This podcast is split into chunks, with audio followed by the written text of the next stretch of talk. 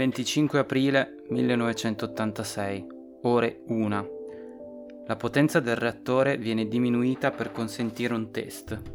Gli ingegneri vogliono capire se, nel caso in cui la potenza diminuisca troppo, le turbine dell'impianto sono in grado di produrre elettricità sufficiente a mantenere attive le pompe di raffreddamento per il breve tempo affinché i generatori di emergenza entrino in funzione. Ore 14 il sistema di raffreddamento di emergenza viene disinserito per impedire che interferisca con il test. L'esperimento viene però rinviato per soddisfare le richieste energetiche del paese. Ore 23.10. Si può proseguire col test. 26 aprile, mezzanotte e 28 minuti. La potenza scende da 1500 MW termici a 30, raggiungendo una soglia molto più bassa di quella di sicurezza, 700 MW. Si decide di rimuovere le barre di controllo, ennesima violazione alla sicurezza, che servono a controllare la reazione di fissione. Ore 1. La potenza ora è sui 200 MW. Il test prosegue. Vengono disattivate sempre più sicurezze. Ore 1 e 23. Inizia il test. Immediatamente la potenza aumenta drasticamente Viene premuto il tasto di spegnimento d'emergenza, il cosiddetto scram, ma qualcosa va storto.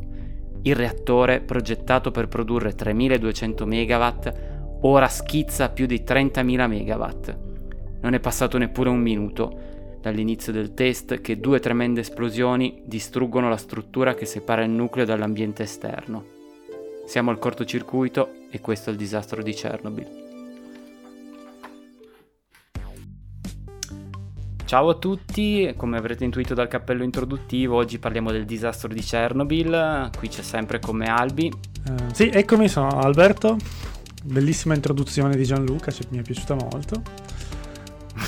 Grazie, ma non credo. No, no, era molto ben fatta. C'era molto pathos. Mm. Sì, perché è un argomento che mi interessa veramente tanto. Sono abbastanza curioso su questi, questi fatti. Tra l'altro volevo solo anche finire la cronistoria, ecco, dopo l'esplosione, eh, quindi il, l'edificio del reattore è rimasto, è rimasto scoperto principalmente, l'ossigeno è entrato in contatto con il nucleo, ha provocato diversi incendi in tutta la centrale. Addirittura negli ultimi istanti l'ingegnere capo continuava a dire che il reattore era ancora integro. Morirà poco dopo per avvelenamento da radiazioni quindi non avevano la più pallida idea di cosa stava accadendo in realtà. Sì, questo è anche curioso, ma tu sai perché stavano facendo questo esperimento, questo test? Sì, sì, l'ho detto praticamente all'inizio. Eh. Ma il motivo, la motivazione qual era? Allora, praticamente volevano capire che se eh, a bassa potenza, eh, disattivando il sistema di raffreddamento, l'inerzia delle turbine quindi sai che impiegano un attimino prima di fermarsi, mm-hmm. eh, poteva ancora far girar- girare l'acqua di raffreddamento eh, nel nocciolo principalmente, prima che i motori diesel entrassero in funzione. Quindi sostanzialmente per risparmiare soldi.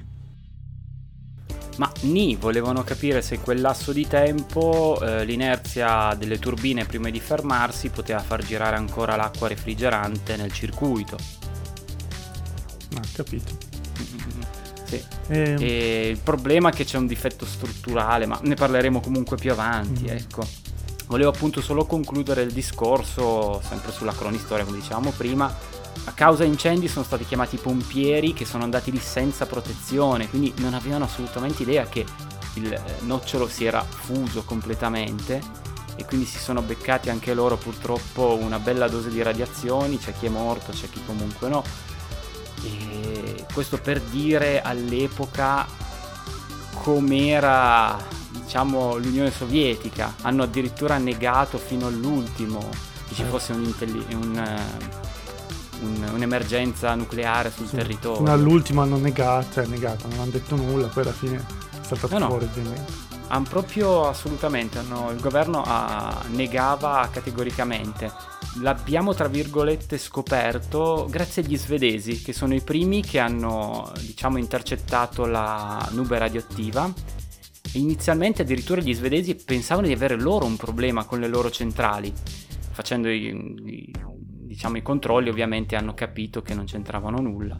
Solo dopo l'URSS ha effettivamente eh, ammesso di avere un problema. Ma forse anche perché ha bisogno di aiuti da altri stati. Perché da cosa ho letto da qualche parte anche hanno utilizzato strumenti anche tedeschi, quindi probabilmente qualcuno li avrà aiutati anche nel, nello smaltimento. Mm-mm. E comunque subito poi dopo l'esplosione hanno praticamente riversato materiali come piombo, oro, sabbia grazie agli elicotteri per coprire tutta la zona e quindi cercare appunto di contenere le radiazioni. E, mentre il paese limitrofo eh, solo il 27 aprile è stato evacuato.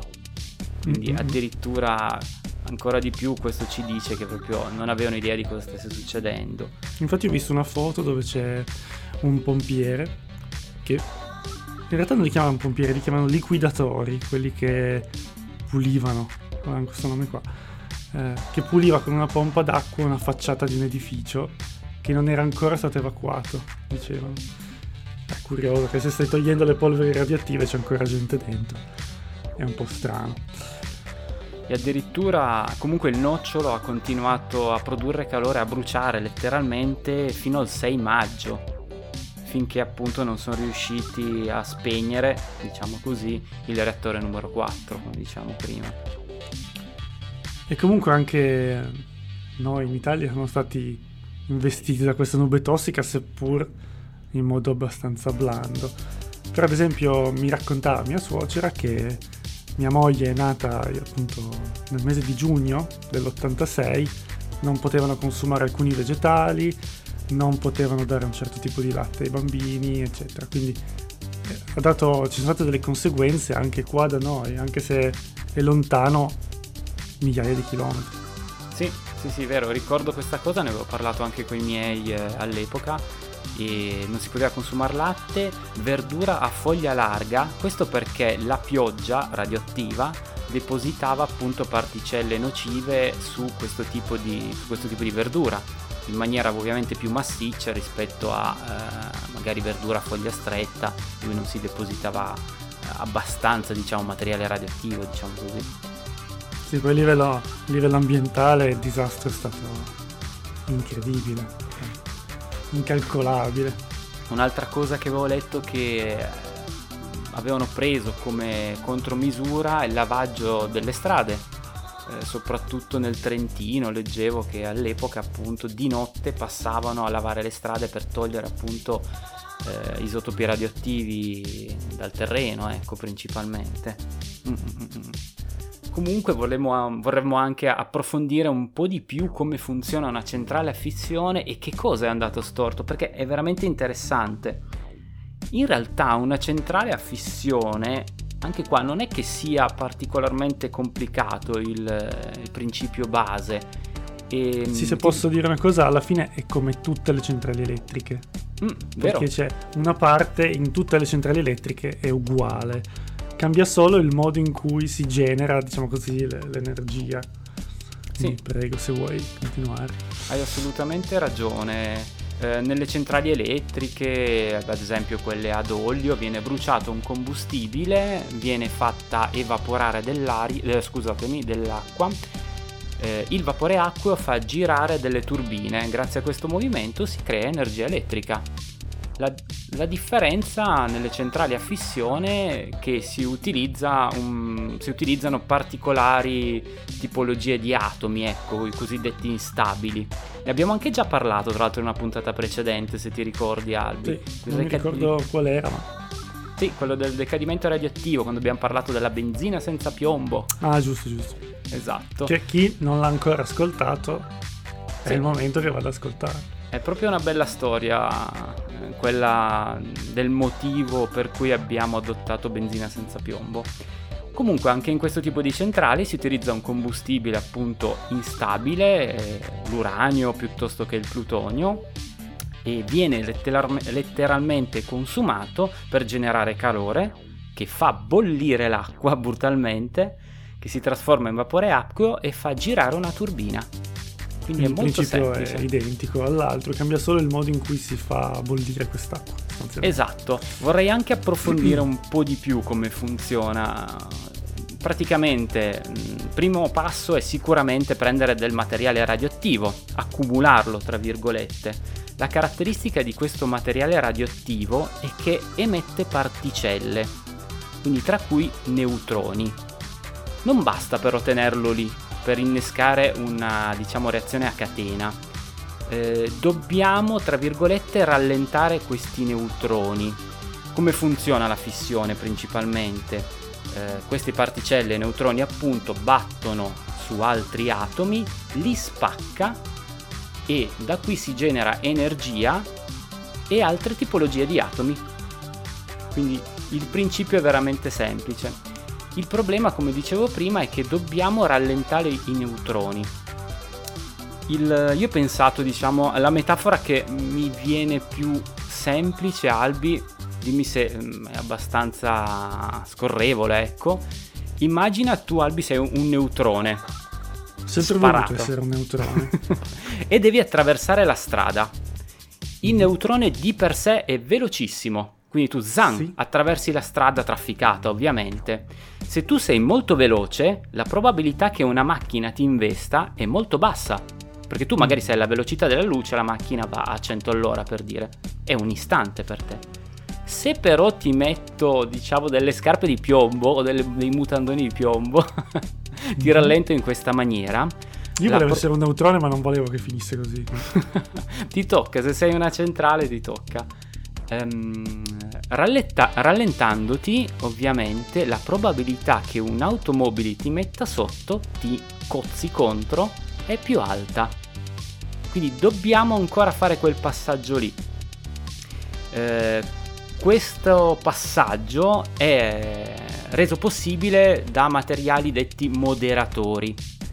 Sono appunto materiali che rallentano i neutroni aumentano la probabilità che i neutroni battano contro altri atomi, spacchino questi atomi, producano altri neutroni che battano altri, contro altri atomi.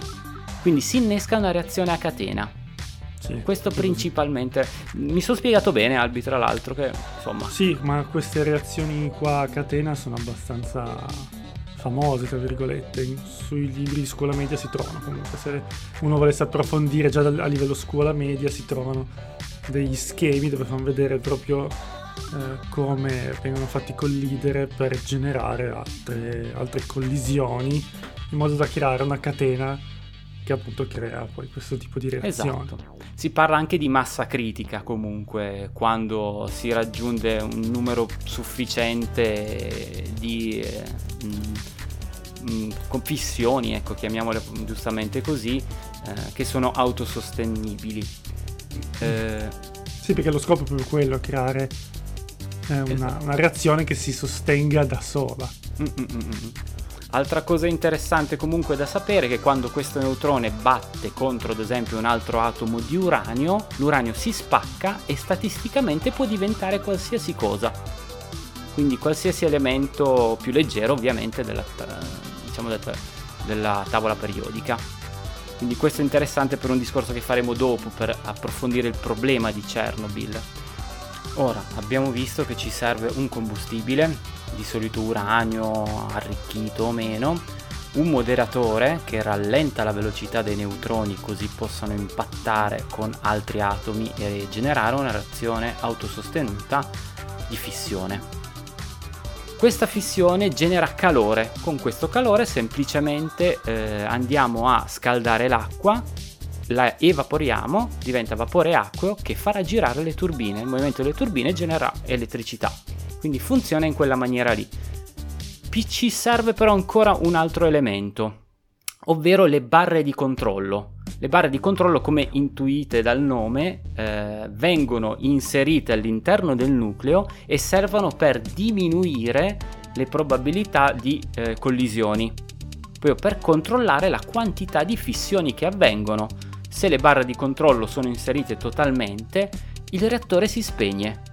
Se ovviamente le barre di controllo vengono totalmente estratte, tu il reattore non lo controlli più, non lo tieni più letteralmente. E, ehm, barre di controllo sono principalmente fatte di boro come materiale, è un materiale che assorbe i neutroni, quindi li succhia via dal reattore. Quindi funziona in questa maniera qua.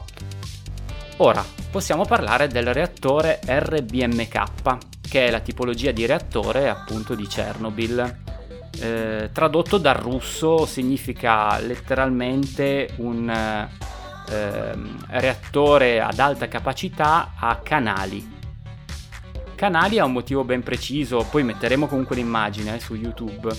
Immaginatevi un grande cilindro di grafite bucherellato all'interno di questi canali vengono inserite ovviamente il combustibile tramite barre, barre di controllo e acqua. Quindi funziona principalmente in quella maniera lì. La grafite è importante come materiale perché tende a riflettere i neutroni, quindi va a sostenere la fissione stessa, la alimenta, ecco. Cosa è successo però a Chernobyl? Principalmente c'è stato un errore di progettazione sommato poi a errori umani. Come avete sentito nel, nel, cappello introduttivo ho citato o anzi rimarcato più volte che continuano a staccare elementi di sicurezza.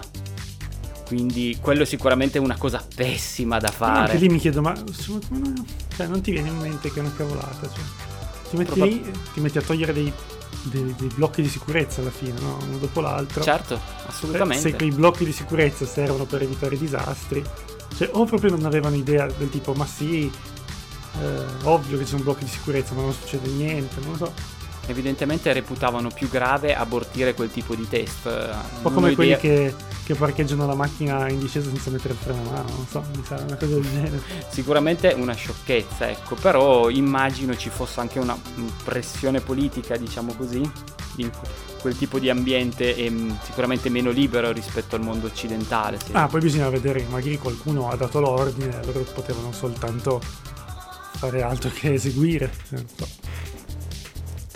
Comunque il problema principale eh, si è avuto con questa riduzione di potenza. Il reattore è stato per molto tempo a bassa potenza.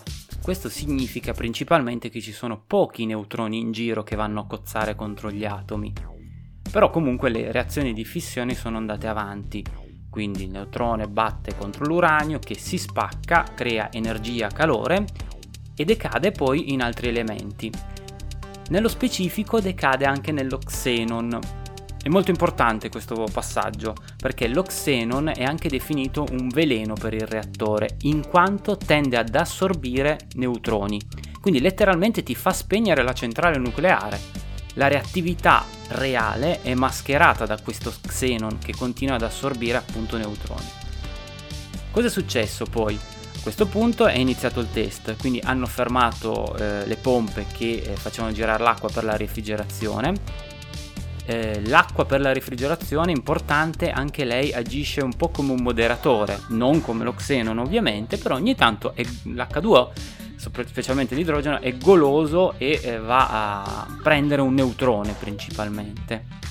Quindi cosa succede?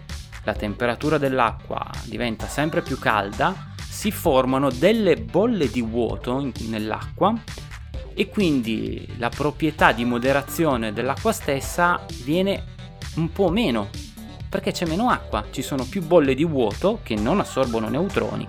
A questo punto quindi la quantità di neutroni sale, riaccende un tantino quel che basta eh, per bruciare tutto lo xenon che sparisce, decade anche lui in qualcos'altro, immediatamente, improvvisamente c'è un botto di neutroni che girano nel, nel tuo nucleo.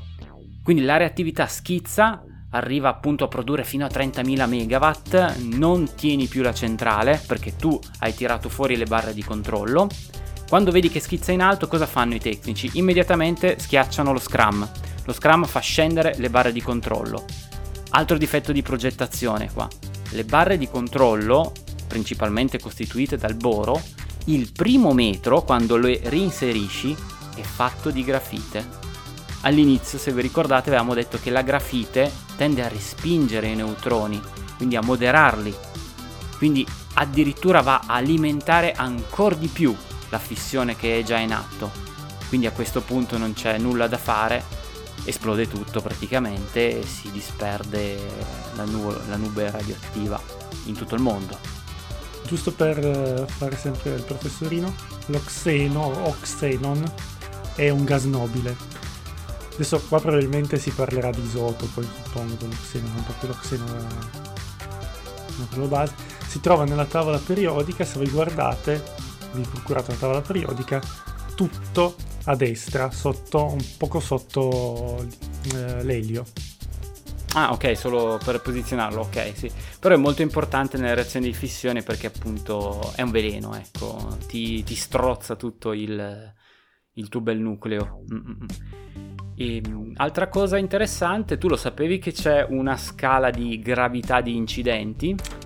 Sì, avevo letto da qualche parte che era di livello 7, il più alto esatto, mai registrato. Sì. Vi sono infatti 7 livelli di gravità, diciamo, di incidente nucleare e ovviamente Chernobyl eh, viene etichettata come eh, catastrofe globale, se non ricordo male, che è il livello 7 per questo perché coinvolge ovviamente l'intero pianeta, la nube ha vagato addirittura fino in Giappone, hanno avuto pioggia radioattiva, quindi conseguenze veramente più che importanti, ecco purtroppo. Però vi sono anche comunque altri tipi di incidenti, ecco, sono curiosi, ehm, almeno a me fanno tra virgolette un po' sorridere i primi incidenti come sono capitati eh, sulla fissione. Cioè, letteralmente, ad esempio, i primi scienziati avevano, mm, diciamo, un accumulo di materiale radioattivo hanno avvicinato troppo un moderatore, adesso non ricordo nello specifico un, uh, che tipo di elemento fosse, mi pare tungsteno qualcosa, insomma. Bam, innescata la reazione, morto due giorni dopo. sì, è veramente da un lato comico, dall'altro ovviamente è tragico, ecco. Eh, sono anche seconda... cose che magari non si conoscevano, quindi non sapevi esattamente cosa stai andando a fare. Stai provando a fare delle cose senza la coscienza del problema delle radiazioni, magari. Sì, ma è successo addirittura durante una, una, dimostrazione, per dire. Avevano tipo un nucleo radioattivo con due semisfere che lo racchiudevano, eh, appunto di nuovo di materiale che moderava moderatore e le hanno avvicinate troppo. I testimoni dicono che hanno visto un breve lampo di luce, un'ondata di caldo fortissimo e anche lì di nuovo morto due giorni dopo. Madonna. Quindi eh, veramente secondo me è un po' strano, no? non siamo abituati a questa cosa, secondo me.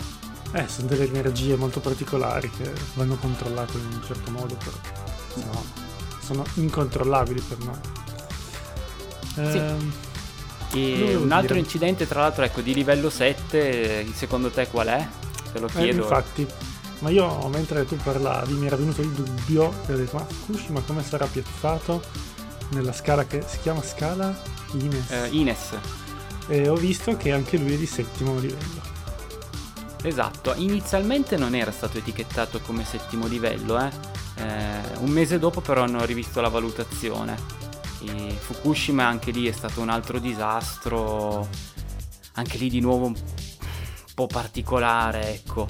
Principalmente la causa ovviamente del terremoto che eh, quando ha colpito Fukushima il sistema di emergenza ha fatto spegnere il reattore, quindi ha funzionato assolutamente.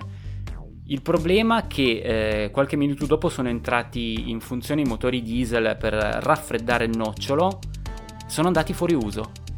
Quindi il nocciolo ha continuato a produrre calore finché non si è fuso, con tra l'altro distruzione vabbè, del sarcofago e tutto e rilascio di materiale radioattivo direttamente in, nell'oceano.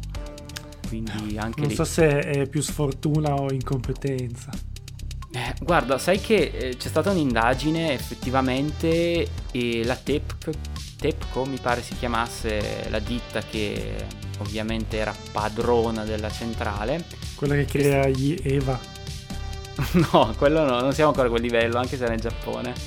E, ehm, la TEPCO è comunque stata ritenuta colpevole eh, per negligenza perché era prevedibile quella problematica lì e non sono state prese misure di sicurezza. E, come abbiamo detto prima, inizialmente... Non... Ma di solito poi un colpevole bisogna sempre trovarlo perché da qualche parte qualcuno deve pure risarcire qualcun altro. Quindi... Comunque errore di progettazione perché era prevedibilissimo in una zona altamente comunque sismica che eh, i motori diesel avrebbero comunque potuto risentire di un eventuale terremoto, ecco. Tra l'altro se non sbaglio gran parte delle centrali sono costruite a ridosso del, del mare proprio per avere acqua disponibile per il raffreddamento e di certo lì in Giappone con tsunami e cose varie non era forse l'ideale. Poi, oh, può anche essere stato un caso fortuito. Ma in realtà ci, ci, potrebbero essere delle situazioni, nel senso, delle contromisure adeguate, chiaramente. Eh, solo che eh, si arriva sempre dopo, ecco, in quel senso. Ma io tra l'altro ho visto un, recentemente un documentario su Netflix dove facevano vedere che si è creato una sorta di turismo per andare a vedere Fukushima e um, c'era una guida abbastanza improvvisata, mi sembrava, che portava questi turisti con un furgoncino e questi turisti avevano tutti un contatore Geiger in mano che ovviamente rileva le radiazioni, aveva la mascherina e tutto quanto. Eh, perché appunto il problema sono anche le polveri che sono radioattive, quindi se qualcuno andava in zone particolarmente radioattive e si alzavano delle polveri te le mangiava. E comunque questi qua eh, andavano in giro con questo contatore Geiger e le radiazioni visualizzate eh, erano molto alte, molto più alte di quelle che la guida si sarebbe aspettato.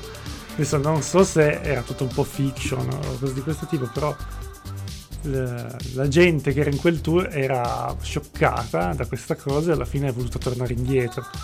Quindi non si capisce se anche qui si cerca di nascondere magari dei valori più elevati di quello che sono, eh, per motivi politici probabilmente. Però... Invece un'altra curiosità uh, sullo Scrum volevo... Sai che diciamo è il tasto di arresto lo Scrum. Mm-hmm. Eh, l'acronimo eh, è interessante perché adesso volevo solo trovarlo. Anzi, riesci magari a trovarlo tu che non ho la tastiera a portata di mano. Con la A? Eh, sì, Scrum. Scrum eh, dall'inglese all'italiano vuol dire filarsi. Esatto, quello è ovviamente eh, la spiegazione del perché quel tasto si chiama così, to Scrum filarsela. Però... Safety Control Road AX. Esatto, la leggenda, tra virgolette, vuole che eh, all'epoca dei primi esperimenti di fissione eh, quando qualcosa andava storto c'era letteralmente un tizio con un'ascia in mano che tagliava la corda faceva cadere le barre di controllo e arrestava il nucleo. Questa è un'altra piccola curiosità, ah, diciamo che. Non sapevo. Figo, bello, bello. E...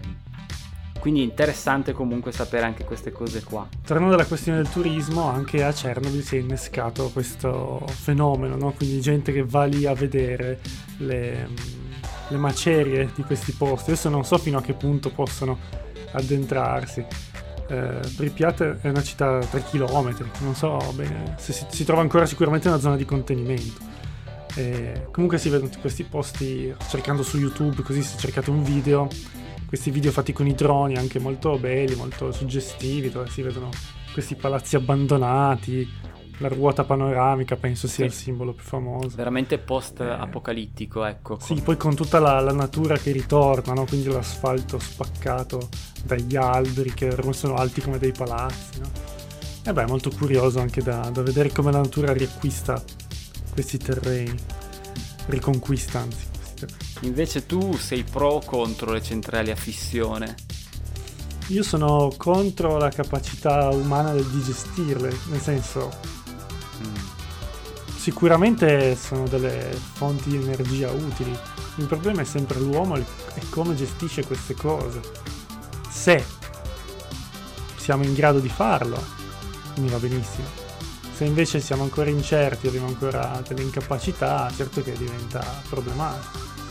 Diciamo che oggigiorno io mi sentirei più o meno tranquillo però dirti che proprio al 100% sono convinto, forse no. Ma il rischio zero ovviamente credo non esista in nessuna tecnologia, ecco. Sì, mi viene in mente un po', è come andare in aereo. Cioè, se tu vai in aereo, dici, ok, non succede nulla, ovvio, no? Però la volta che capita è un danno enorme. Esatto, è quello. Le conseguenze di un incidente nucleare sono comunque a livello di catastrofe, catastrofe globale, quindi molto molto importanti. Io sono contro, ma non per il motivo che hai elencato tu, diciamo.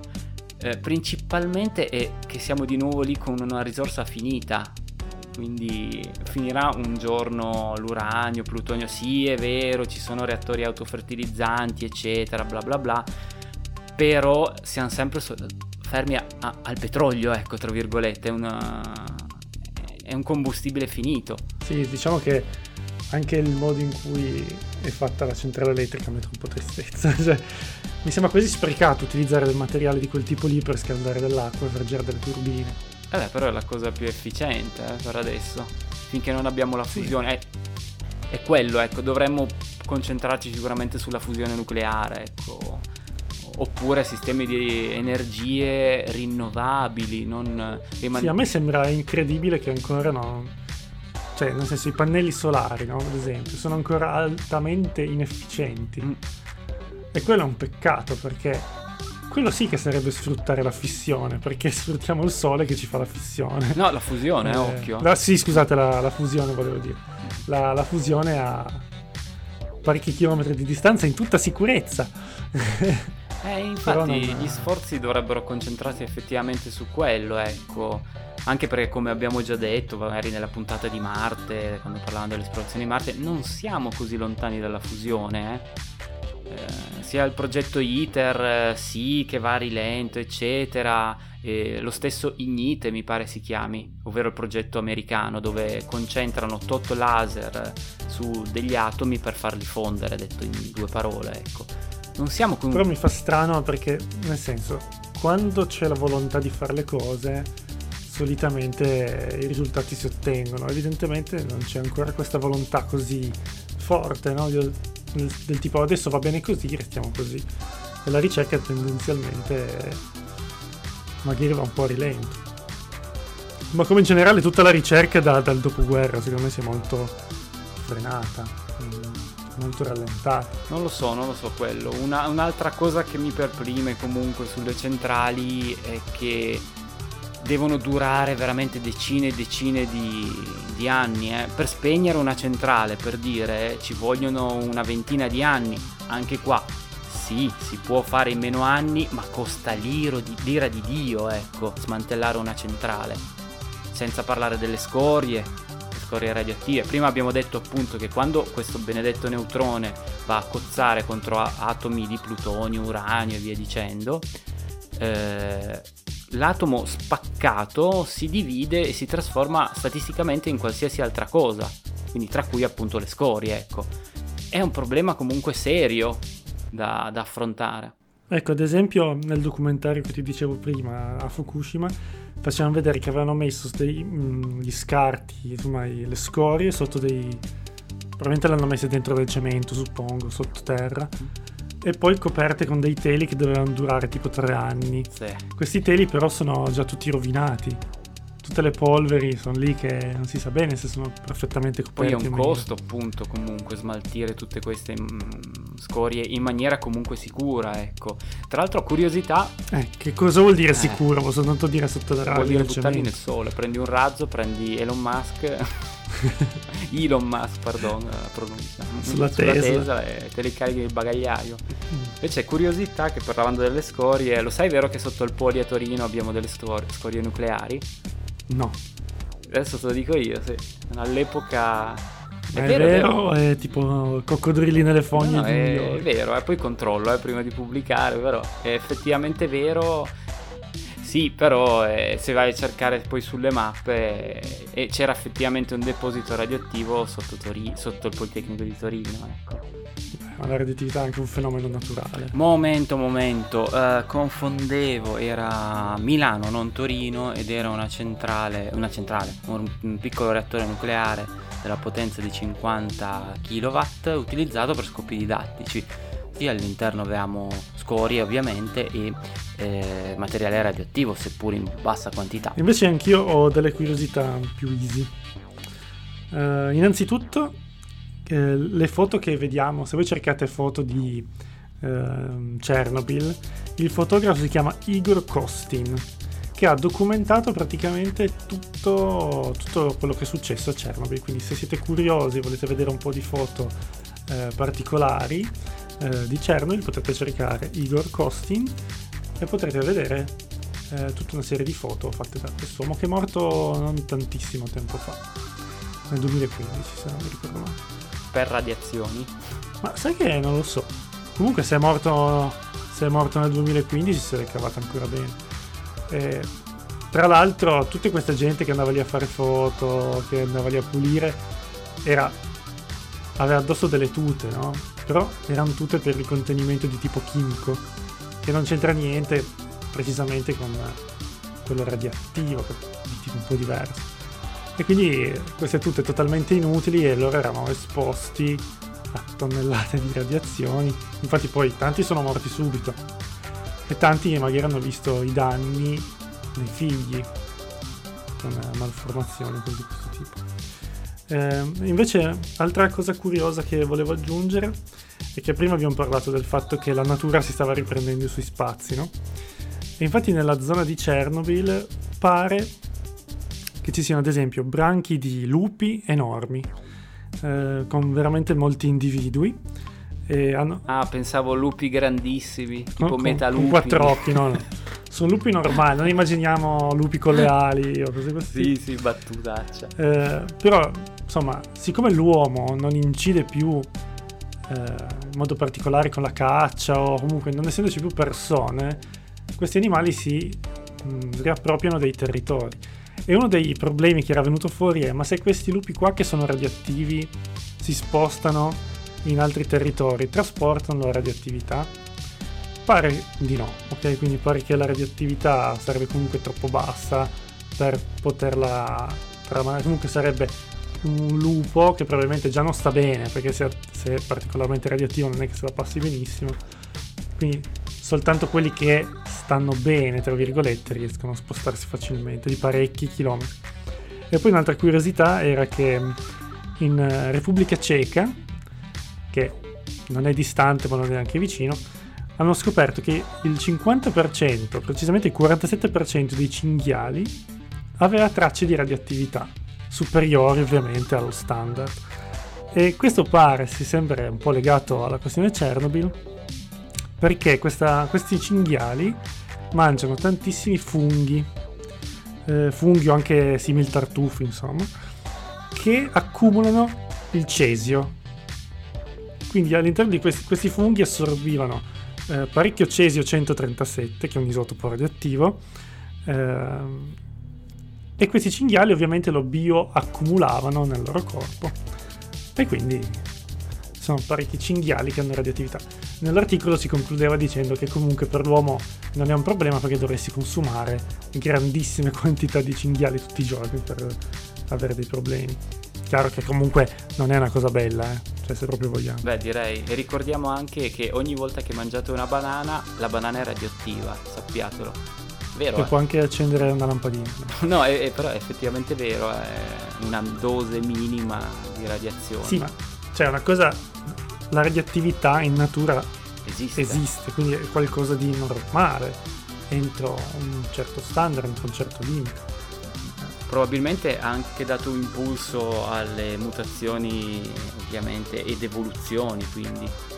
Sì, le radiazioni sono mutagene, quindi creano mutazioni. E invece l'ultima curiosità te la spappo io. Ehm, Vai! E tu lo sapevi che comunque esiste un reattore a fissione, anzi è esistito un reattore a fissione naturale.